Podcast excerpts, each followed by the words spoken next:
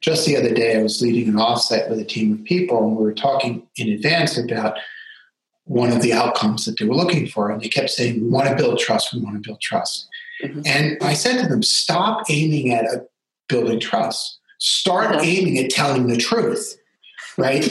And, and, and that's what, and we're both smiling and laughing because people people will stand up and not tell each other the truth and then call Patty or Jerry and say, We've got a trust problem in the organization. Welcome to the Reboot Podcast. We are so glad you're here.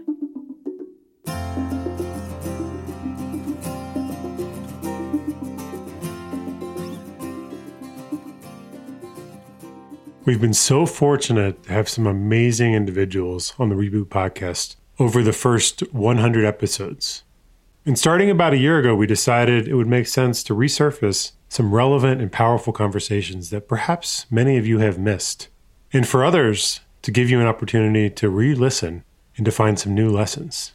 And we're doing that again here today with Patty McCord, who served as the Chief Talent Officer of Netflix, and an amazing individual who has so much to share. Enjoy. Welcome to the Reboot Podcast. I'm Dan Putt. Perhaps you've had a moment like this. You're sitting in a conversation, meeting, phone call, one on one, whatever it might be. And there's a thought that rises up within you, and your body instantly reacts. Sweaty palms, tingling feet, face is flushed, your heart races, your mouth moves, almost as if it's trying to force the thought from your body, but it doesn't come. Something else rises up in you a fear, doubt, or a convincing reason why you shouldn't speak.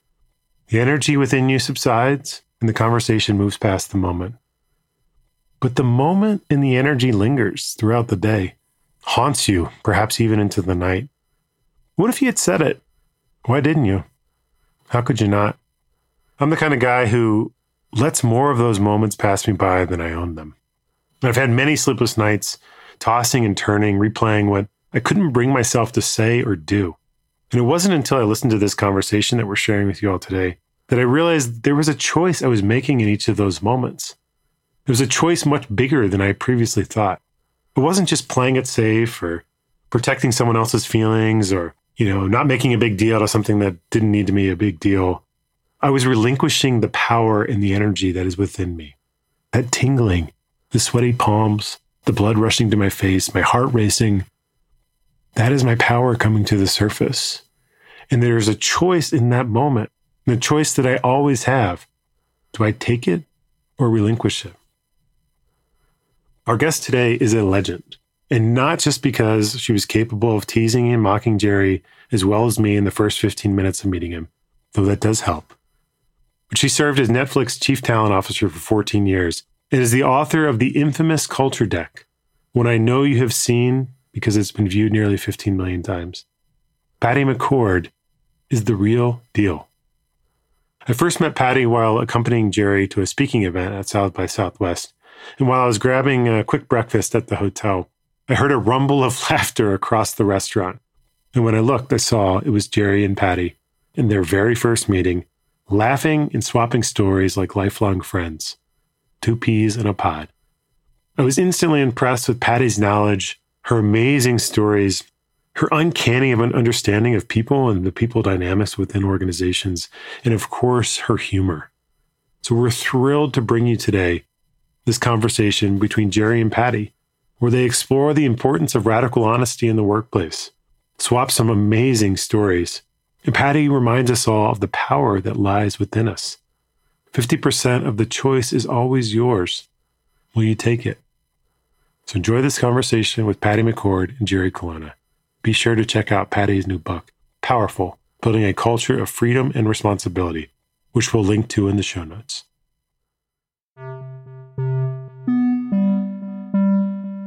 Being the CEO of a startup is hard. It can be lonely with long hours and never ending, unforgiving to do lists. When do you take time to step back and take a good hard look at how things are going? When do you take time to step back and take a good hard look at how you are showing up as a leader. Are you ready for a transformational weekend to change how you experience leadership? This April 25th through 28th, reboot and refresh what it means to be a CEO. Over this long weekend, the Reboot team will help you establish greater awareness of your personal leadership habits by creating a customized strategy for being the leader you want to be, the leader you are capable of being, all while building a trusted network of peers you can rely on. Applications are open through March 15th, so go to reboot.io slash April Bootcamp to apply and secure your spot.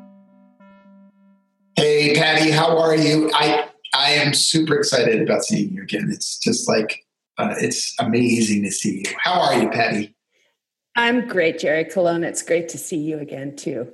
Um, before we get started, why don't you just take a moment and introduce yourself? Tell us who you are.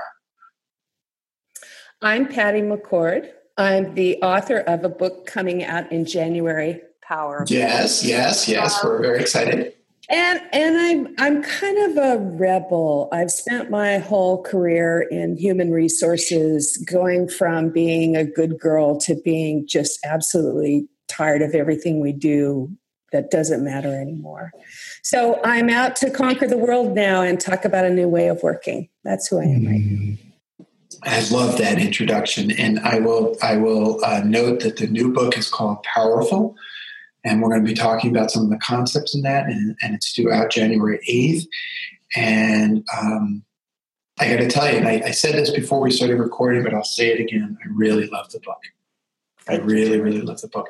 Uh, partially, I loved it because uh, my dear friend Patty is so evident in the book, and mm. partially because you're funny as shit and you tell the truth. And I'm a huge admirer of people who um, kind of cut through bullshit and tell the truth. So I'm super excited. We're peas in a pod, Jerry. We are peas in a pod. That's it. That's it. Peas so, in a podcast. Peas in a podcast. We like that. Yeah, it's very good. So let's let's have some fun. You know, there's a couple concepts that um, really struck me uh, in the book, and um, you know, some of them remind me of some of the things that that uh, I hold dear. Um, one is this notion of radical honesty. And uh, I'll just give you a little context. One of the things that we do a lot at Reboot, and I use this phrase radical self inquiry all the time. And the notion of radical self inquiry, in a sense, reminded me a little bit of your radical honesty in this in, in, in this way. I think of it as a way to cut through our self-delusional bullshit. Mm-hmm. You know, the bullshit that tells us we ought to have the answers, that we have the answers, that we that we are. And a little exercise that I will do at the start of a talk, especially to first-time CEOs, will be something like, well, who here in the room is brave enough to that they have no fucking clue as to what to do? Mm-hmm. Right. And it usually cracks them up. So Tell me what you mean by radical honesty. What does it mean? It's it's a way of talking to each other in a in somewhat a selfless way, right? So when I talk about radical honesty in the context of work in the company, I mean that if you're speaking about something you disagree with on the basis of making the company better, making a customer happy, you know, uh, achieving something that you want to achieve, and that's your end game, then you can be really truthful. And the thing about being really truthful is, and you know this, I mean, it sets up if I tell you I think you're full of shit and I think you're wrong and I have a reason why and I have a reason for telling you that and I turn out to be right, then you trust me just a little bit more. And when mm-hmm. teams of people really trust each other, they just get more stuff done because it moves faster. So part of the reason I started doing it was just for efficiency. It was just I didn't have time to you know, you know this, especially in a startup when things are so chaotic and everybody's crazy and everybody's running a million ways at once. When things get political, it just slows you down. And so the idea of practicing honesty in the moment just was an efficiency matter at the beginning. And then when it became like a way of being, I could see how teams formed faster, how they trusted each other more quickly, uh, how they got more done because they just cut through the bullshit. You know, I'm having a uh, peas in a pod moment here because just the other day I was leading an offsite with a team of people and we were talking in advance about one of the outcomes that they were looking for. And they kept saying, We want to build trust, we want to build trust. Mm-hmm. And I said to them, Stop aiming at a building trust, start aiming at telling the truth, right? and, and, and that's what, and we're both smiling and laughing because people people will stand up and not tell each other the truth and then call Patty or Jerry and say, We've got a trust problem in the organization. and they don't see it. Because they don't see this connection. You know, I don't know where it came from. Like sometimes I think it's my, you know, uh, hard scrabble Texas girl background that girl, you just tell the truth, honey, bless your heart. You can always throw a bless your heart in. Uh, you know, you're full of shit, bless your heart. Uh, and then, or, or did it come from all those years I spent with engineers who don't see nuance. They, they don't, you know, that's good mm-hmm. or bad, it's right or wrong, it's black or white, it's zero or one, right? Mm-hmm. So whenever they hear anything that's nuanced or subtle, they think it's bullshit because yeah. it's not, you know, it's not digital in that way. I, just think that, and, the other thing is people, we're, we're conditioned to be nice Mm-hmm. and that we have to tell the truth in a nice way. And our conditioning has made that niceness um, obliterate the truth. Well, it, it, it, leads to I, you know, uh, and I know you know this phrase, the shit sandwich. Yeah, that's right. That's right. Right. Yeah. You know. Yeah, you're a really uh, wonderful guy. You sure you fucked up, but you won't ever do it again. Right. Right. And and and you know, and and on the receiving end of the shit sandwich, if you're at all emotionally honest, you walk away going, "Well, that was fucked up." yeah, you know? that's right. Can, can I trust anything that this person says to me going forward? Um, and I think you, I think you hit upon a really important point. There's a socialization that starts to occur with us as children. I think, which is if you have nothing nice to say, don't say it. Well, how about the truth? Yeah, you know, and I think that what I've realized over time is that it's a it's a learned it's a skill that you learn over time and it's a skill that we can teach. I mean, I think you do it and I think I do it, which is I can say hard things to you with kindness and respect and you keep your dignity and I'm not cruel and those are not have nothing to do with being nice. Right? That's right. Nice is the sandwich. And, and I, I think you're right because what we often see is in opposition to the shit sandwich patina is mm-hmm. actually an overly aggressive yes. maneuver, right? So I'm going to say to you that I disagree with you by trying to annihilate you and decimate you. Yes. Yeah. And by winning that way. Say that. Yeah. I have a I have a Reed story. Um, Reed is the CEO of Netflix, and we worked together for years and years. And um, over time, you know, we knew each other really well. And I remember conversations where I would say to him, Oh, we're about to go into debate mode. Okay, let me describe to you what debate mode means. Um, you are going to now come up with as many facts and figures as you can to disavow my argument. And so when we go into debate mode, you win, I lose.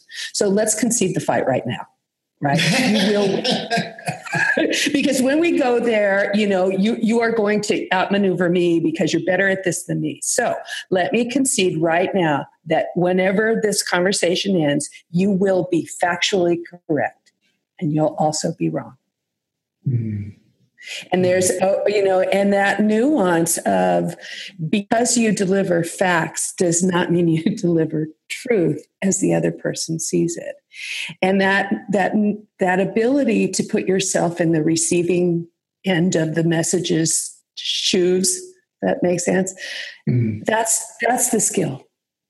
Mm. Right? That's the skill of radical honesty is being able to say the truth so that the other person hears it because your point you know so shouting out anger even if it's truthful doesn't achieve your end game which is for the other person to understand what's happening here right yeah. for the other person to be able to act on your honest feedback and you know the other thing that's weird about this kind of stuff is we always go to the negative. Right we always say it, it, like the word feedback has become the you know the word that means telling you shit you don't want to hear in a nice way right that's mm-hmm. feedback and we forget that the most effective feedback for us as humans is the positive ones mm-hmm right? And it's much easier to start practicing radical honesty when you start with saying, Hey, it's great to see you again. I really love working with you. This thing you did was amazing right? Yeah. and that builds trust too right? So there's that that tension. I mean i'd love to have that not shit sandwich whatever it is maybe some a macaroon right? It's like, you're, you're amazing. We, we got to work on some stuff to make it better because then we'll be amazing together. I don't, I don't yeah. know. Yeah. You know what I'm saying? I do. Just, whenever, whenever I get in these conversations, I find myself defending telling people hurtful things. And that's not what I mean at all. I just mean telling people truthful things, good good truthful things and bad truthful things. Hard truth. I, I, I think I think you're spot on, and and I'm going to bring your attention to a truthful uh, thing that you know you tell an anecdote in the in the book that I think a lot of folks still have trouble with, especially first time leaders. You tell, you tell a story about how um, the senior team had gathered in a conference room and somebody was relating um, the fact that Netflix at that point had now accounted for about a third of the traffic on the internet in the United States. Mm-hmm. And everybody was just sort of in shock about this. And somebody asked, How are we going to manage that? And this is the line that I bring your attention to. He answered with the honesty we'd all hoped for. Quoting him, he say, I don't know. And I love that. I love that. Yeah. Because the uh, radically honest thing that leaders, in my mind, don't say enough of, and therefore undermine trust, is that simple phrase, I don't know. Yeah, here's another one. I want to respond to that and another one. I hear leaders, particularly first time leaders, talk with incredible pride about how they admit their mistakes, right? So it's mm-hmm. kind of the opposite of what you're saying. I'll come back to mm-hmm. it. And they say, you know, I stood up in front of my team and I told them I fucked up. And I'm like, well, um, one CEO told me, I like mistakes so much, I give people who make mistakes a bottle of champagne every time they make one. I'm like, well, that's mm-hmm. fucking stupid. you know, you're a group you know, the, so everybody's going to be drunk and screwing up. It's perfect solution. But, but but the thing about the the honesty of saying I made a mistake is that the sentence that should follow it is I made a mistake because this is the information I had when I made that decision and I was wrong. And here's the situation now, and here's what I know now that I didn't know then. Mm-hmm. And so, looping back to telling the truth at the beginning, right, saying, I don't know, is that you can change the I don't know. And I remember that moment in the book because I remember we all looked at each other and, and it was like, whoa, another really hard problem to solve. How cool is that, right? Because you can change that I don't know from a desperate, oh my God, I don't know, and nobody knows, but well, we get to figure this out because yeah, it's yeah, on our yeah. doorstep. And, and, that and that admitting that you don't know can be an invitation to explore solutions with other people. The other beautiful thing about admitting that you don't know is it at the same time it admits that you can't solve it alone. Yes, yes. Well, see, I, I, I love that, and and you know, my own experience of that is I often say to to a client, like a client will say, well, if I say something like that, then everybody's going to get afraid, right? And I'll say, well, there's hold on here. There's two ways that you can convey. I don't know. You can go, I don't fucking know. What are we gonna do? right? And that's actually not being radically honest. That what that is is passing the baton of your anxiety to somebody else and saying, "You figure it out." Yeah. Whereas if you say, I don't know, but I feel really good about the team we have. We'll figure it out because you know what? You guys are fucking awesome. Yeah. And let's get to work on this hard problem. Yeah, and I mean, a great follow up might be not only don't I know, we don't know. Yeah. Nobody knows, right? No. So, so somebody's got to figure it out. It might as well be us, Yeah. right? And those invitations to go to that scary place instead of admitting your fear, the example you were, Right. is that I think it comes from those of us who've spent a lot of our time innovating, right? If you, when you go to that place that no one else has gone before, it's really scary. And I, I think that's a real tension in the workplace of the future mm-hmm. because I think it's a real tension in the workplace we have now. It's just that if I talk about the future, then people don't get so weirded out about it because it's been the tension we've always fucking had. But like, you know, the um, people tell me, you know, if I, I follow your way of thinking, all my employees are going to be afraid and they're going to feel like work isn't a safe place. And when I dig deeper into what they mean by work isn't a safe place, they mean the promise that I'll always be here might be violated. Yes. And, and that promise is a lie. The premise of the promise is a lie, right? And so for me, it sometimes goes to those really fundamental assumptions that we walk into organizations with that we kind of need to clarify right that you're not going to be here forever and we're in it for an adventure. And and during this adventure if we can solve problems nobody else has solved before that's going to be a great thing to have done. So so i was just talking to somebody jerry yesterday and i was talking to them about the epiphany that i had when i realized that i wanted to build a company that was a great place to be from. Mm, I love that And it- and it changed everything. I mean, it changed this holistic system of how I thought about work, right? I wanted every person we hired to know exactly what their part of the solving the particular problem they came to solve would be. And that when they did it, it was something they would be proud of being part of that they could take with them. Mm, And and I it's just I didn't articulate it when I was working. I've only thought about it since I've been gone, right? mm, Because I realize how much that's what I'm doing now, right? Is I'm going back saying, I was at this really great place and here's some stuff that I learned and I want to pass that wisdom on to you. So uh, it, it's not re- exactly on the question, but you know, it's part of the how my philosophy has become deeply rooted, and that, and when when you go into a work situation like that, which is we're going to create a place that you're going to be proud of being from, then that fundamental honesty changes the whole conversation. I love. I, I actually love it uh, because you you get at um, the false premise that's implicit in the wish that you named before, which is make me feel unafraid that I might actually have to change my job, pivot, learn a new skill, be without the safety net Yeah. that seemed to be there. You know, um, uh, what comes to mind is uh, being a boy and watching my father lose his job when I was 10. A job that he began working at when he was in high school. Took a break to go off to World War II, came back, continued to work at the same company. And there's there is a kind of implicit wish fantasy that we have about our relationship to work, which is that we're always going to be taken care of in that way. Yeah.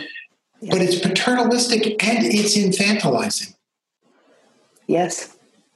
right? And what I actually hear implicit in everything that you're calling for in saying building a company where a great company to have been from is calling forth adulthood on the part of the people that you're with. You're laughing because you know what I mean. Yeah, and I just keep thinking about all the things that could be better if we just did that. You know, I was thinking about the words that we were just using around safety, uh, uh, about a safe place, work being a safe place.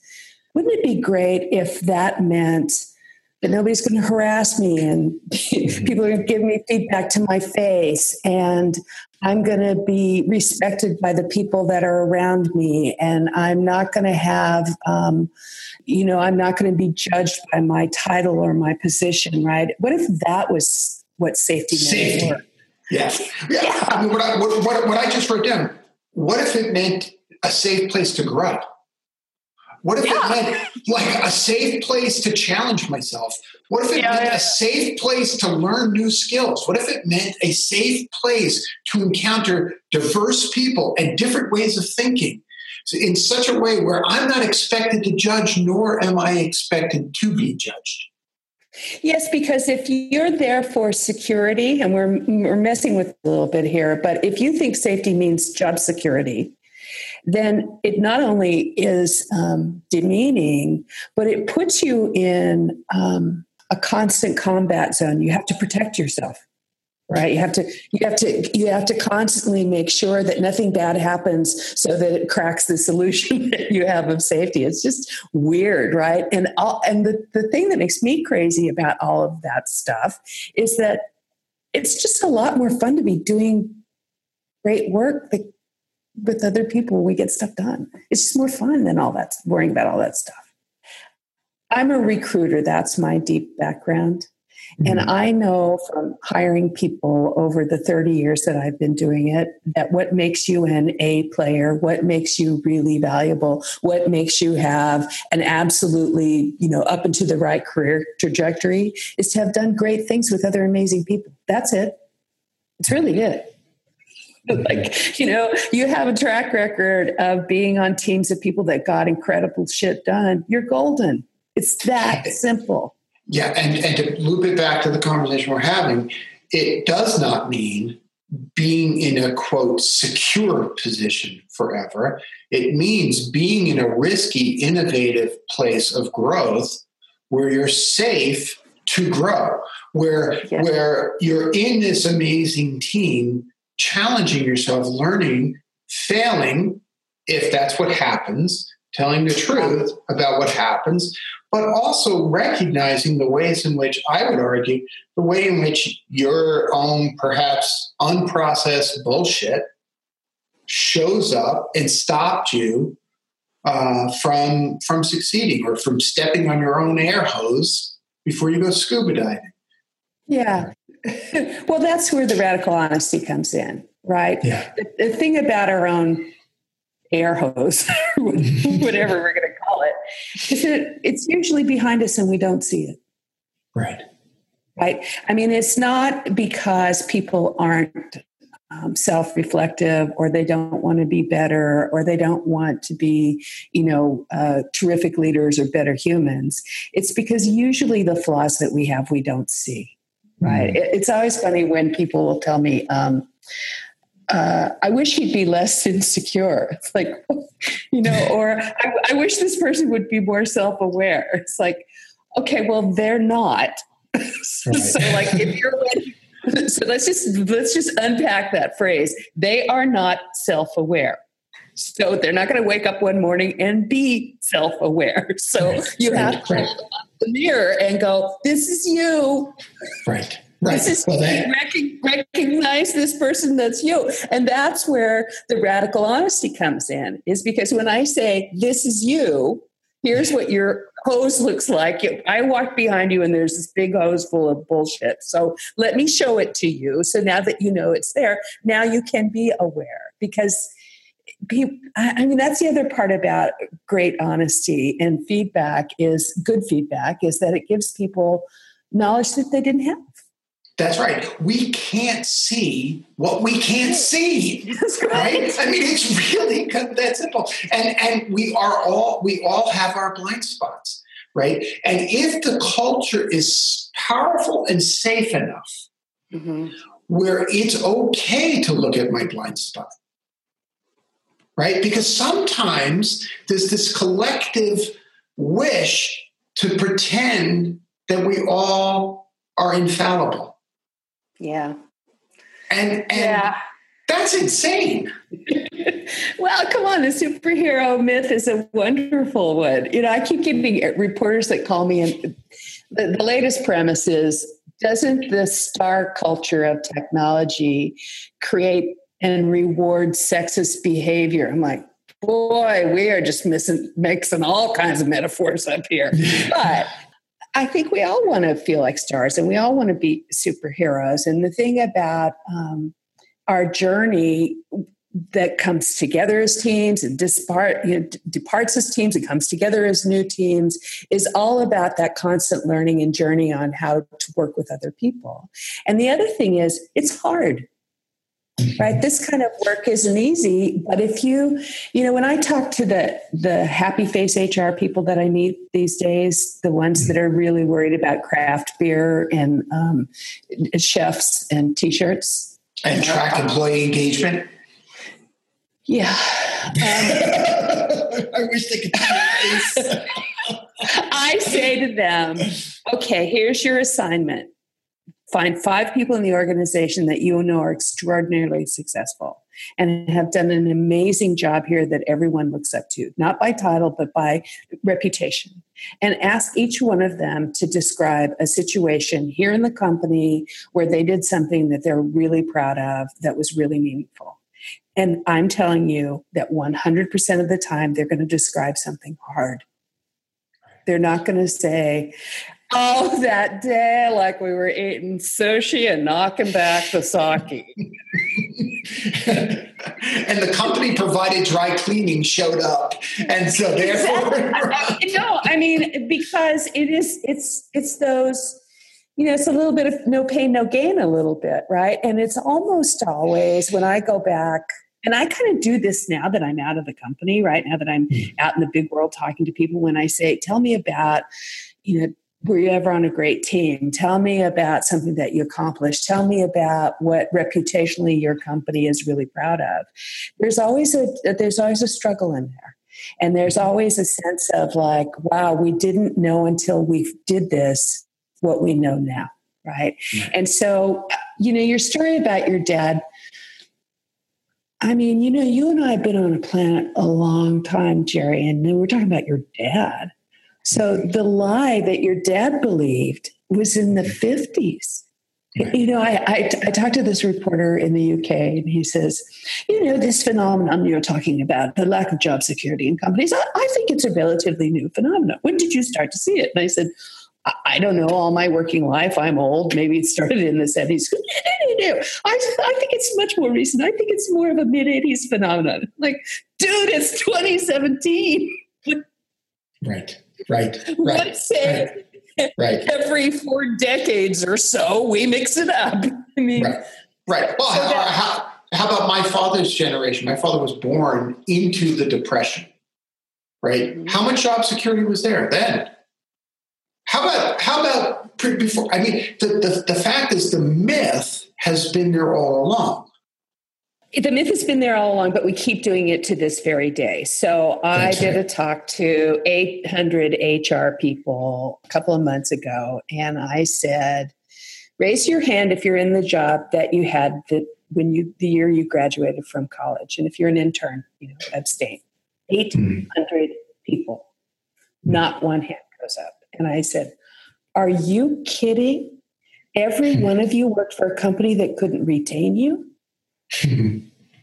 there must be millions of shitty HR people out there in the world. If 800 of you couldn't mm-hmm. be retained, like, so stupid. Right, what, right. A, what, what a thing to measure, what a thing to care about, right? Where it's so it's kind of back to, and I know we're going to get to this, but it's why I named the book Powerful, why I talk about power. Yeah, and I, I want to re- reflect back to something. You, you say people have power, don't take it away. What do you mean? Yeah. Well, it's that same conversation. You know, the words that we use at work now just kind of nauseate me. And, and my favorite, least favorite word is empowerment. Mm-hmm. And it, and it's now the job of management. It's the job of uh, trainers. It's the job to, to empower people. And i think oh bullshit. You know why we have to empower them? Because we took it all away. Like, I know you're a very powerful person, but you're going to have to ask that girl over in finance who's a summer intern to approve your expense report because it's over $5,000 and she knows that 5004 is more than 5000 Of course, you're a PhD in engineering. You also know that those two numerals. It's insane. Right, uh, right. And and I and that's what I want to do. That's how I want to change the world. Uh, we all have power, right? Mm. We we own our careers, we own our lives, we make decisions, and the sooner we can start talking about those decisions we're going to be making for the rest of our lives early on in our lives, then I think it can help change the dialogue. I mean, you know, I'm I'm frustrated at what's happening for women at work, and I'm completely elated about what's happening for women at work right now. All right, let's go there. You, you know, yeah, I feel the me, power. Tell me, tell, so tell me what's going on. Tell me from your perspective, what, what do you see I, going on? Well, to uh, personalize it because I've been a I am a second wave feminist, as my daughter mm. reminds me, which means I've been one my whole life. And like, mm. we've had it. We've had it. Okay, we've been nice. We've been polite. We've done, you know, inclusion classes. Uh, it's like, okay, get out the checkbooks and make pay right. That'll help.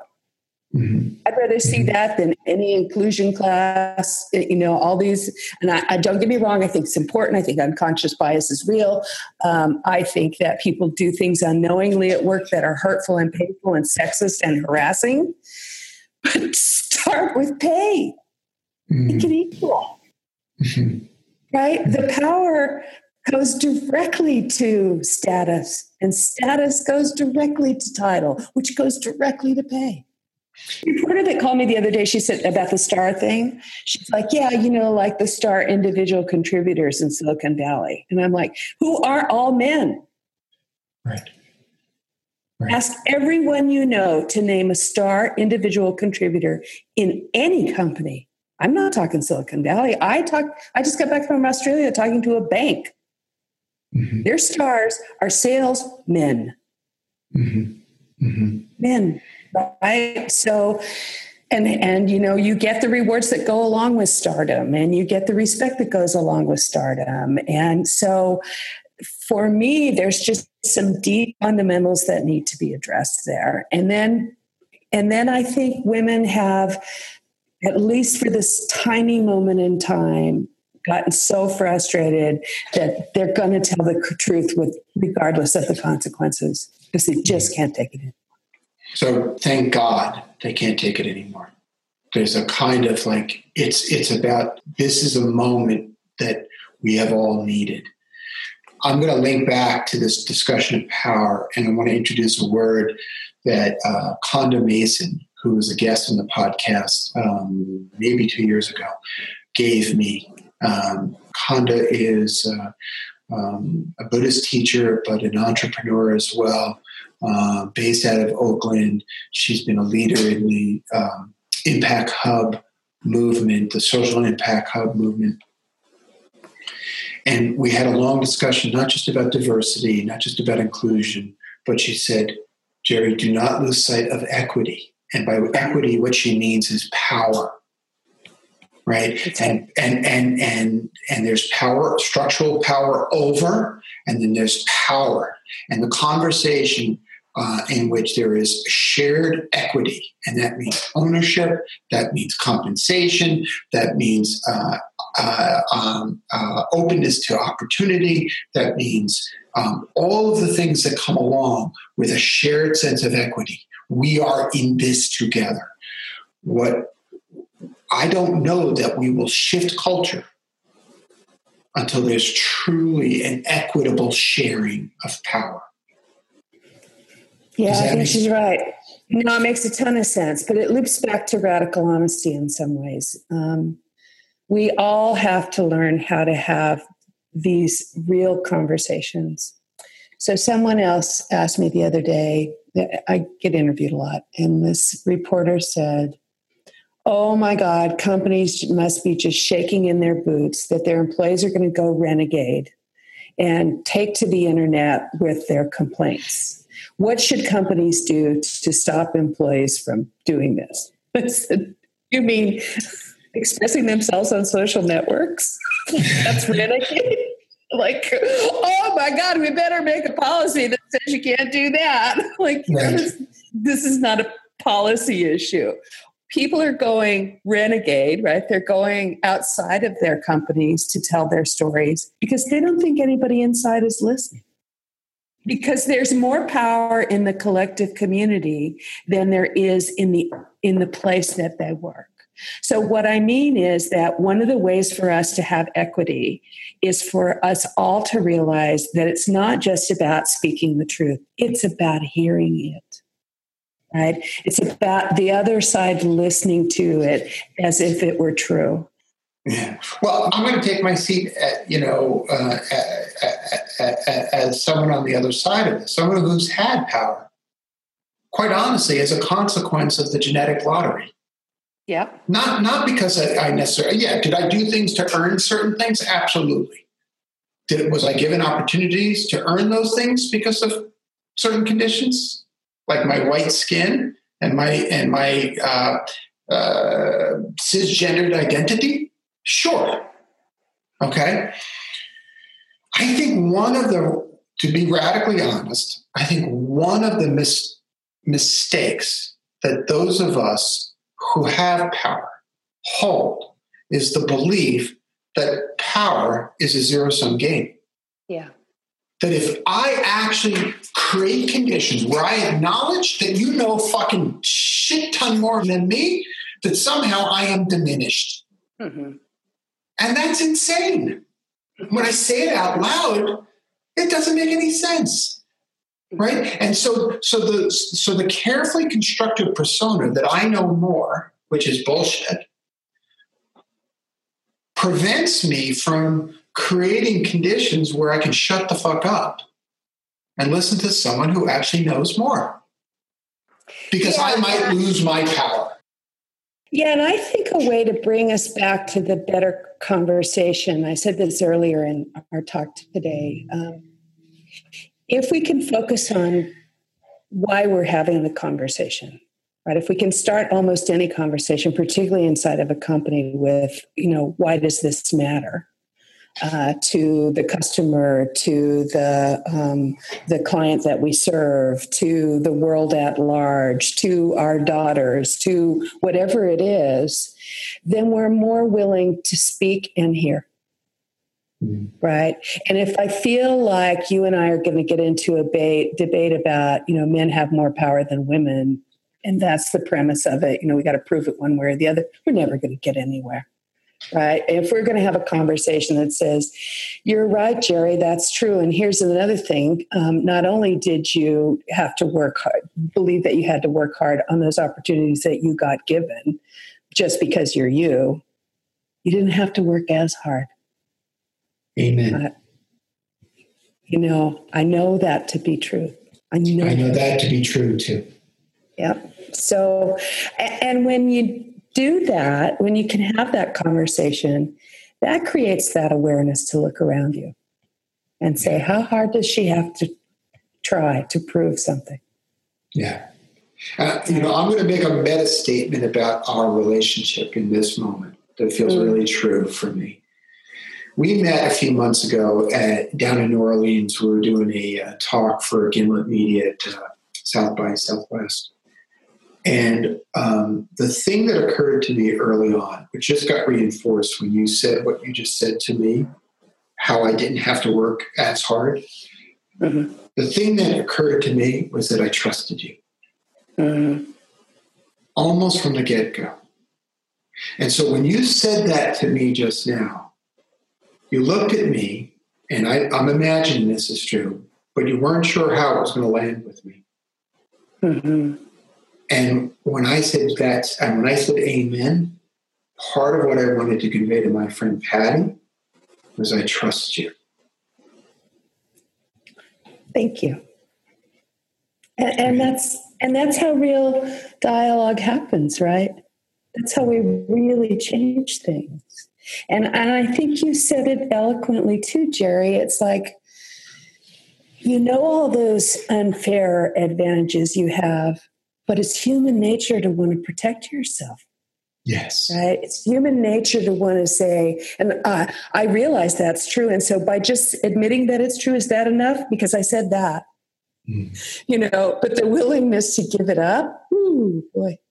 Mm-hmm. So, what I mean by powerful is that I mm. want all of us to recognize that no matter how you feel, it's there inside of you and it's back to that theme of if you if you live your work life by doing amazing things with other amazing people then that gives you the ability to choose where you're going to work that's going to be able to be a place where you can contribute and continue to do amazing things with other amazing people and that's 50% of that choice is yours it's not up to the company and I think that at work in particular, kind of going back to that paternalistic, they'll take care of me thing. Um, that puts us all in a victim place, but I think it puts women in particular in a more victim place. Right? I don't believe that they really have the choice to pick up and go somewhere else, right? I'll just wait, uh, you know, I'll just wait and hope they notice that I'm unpaid, that I'm not paid fairly. Like they know it. Mm-hmm. It's just the way it is you know, my wish is that the folks who listen to this podcast come to know you. Um, because, yeah, yeah, so Patty McCord is the author of the culture document, blah, blah, blah, blah, blah. She's so well known. She's a superstar. She's a rock star. But she's a, she is a real, authentic, um, fire breathing, um, loving human being. You know, it's uh, people say to me sometimes when I do talks afterwards, they'll say to me, particularly men CEOs. Why? I don't know. They'll say to me, Are you like this for real? Like, this is like, is this how you live your life? Do you really say shit like this out loud? Have you really said stuff like this at work? And, mm-hmm. you know, how do other people take you? And you know, didn't the engineers at Netflix, didn't they fear you? Didn't they hate you? Weren't they afraid of you? And I said, Oh God, no. You know, maybe sometimes when I would get on all on them, but they knew that I loved them, right? They knew that I cared. They knew I did it for the good of the company, for their own, you know, to make a better place to be, right? And it was out of respect. And you know that if you stick with respect and dignity for your fellow worker, you're golden. And it's just those things don't come natural all the time. They don't come natural under stress. They don't come natural for leaders when you're insecure. Yeah. Right. I mean, uh, and I, I, this is the part where you and I have the Vulcan mind meld, Jerry because we've seen so many leaders and we know that people misbehave and they do the wrong thing for what they believe to be the right reason, which is protecting themselves from something they're scared of. That's it. That's it's it. just and um, and I there's that channeling when I was 23, I was the youngest person in my organization. I was the only woman in a group of 150 people. And I wore pink one day and they sent me home because those days we, we wore pinstripe suits. And I, I, happened to, they sent me to uh, a speech giving class, and I was the only woman, of course, and 50 men. So I happened to get my own coach. And um, she said, first of all, stand with your feet apart, your hands at your side, and you project how strong you are no matter how you feel. And the other thing was, she said, you know, that tinkling on the back of your neck and the sweaty armpits and the, the, the high voice, the fear. She's like, that's that's your strength. That's adrenaline. Mm. Right. Channel your fear and make it power. And I, you know, she told me that when I was 23. I haven't forgotten it ever. It's like I got to turn that scary, that scary feeling into like I can do this, right? And I think that's where that's what I want to help people understand. You can do this, even if it's a little thing. Keep doing a lot of those little things and do a big thing. You know, well, Patty, I, I can't thank you enough. As I said before, mm. I learn from you every single time we have a conversation, and we laugh and you challenge me in ways that I want to grow. And your book um, is one of those books that sort of sticks with me and um, stays with me. And, you know, I'm a huge reader, voracious, and I just highly recommend this book. Um, and I'm super excited to get you on the show and to be able to talk. And you have to promise you're going to come back. And I'm recording this, so. I promise. I Oh, promise. thank you. Thank Yeah, you. You're welcome. If you enjoyed this episode, go to reboot.io slash podcast to listen to all five seasons of our podcast conversations. And leave us a review on iTunes. That's the best way for other people to find and enjoy the show just as you have done. And don't forget to join our mailing list at reboot.io slash sign up so you never miss an episode. Thank you for listening.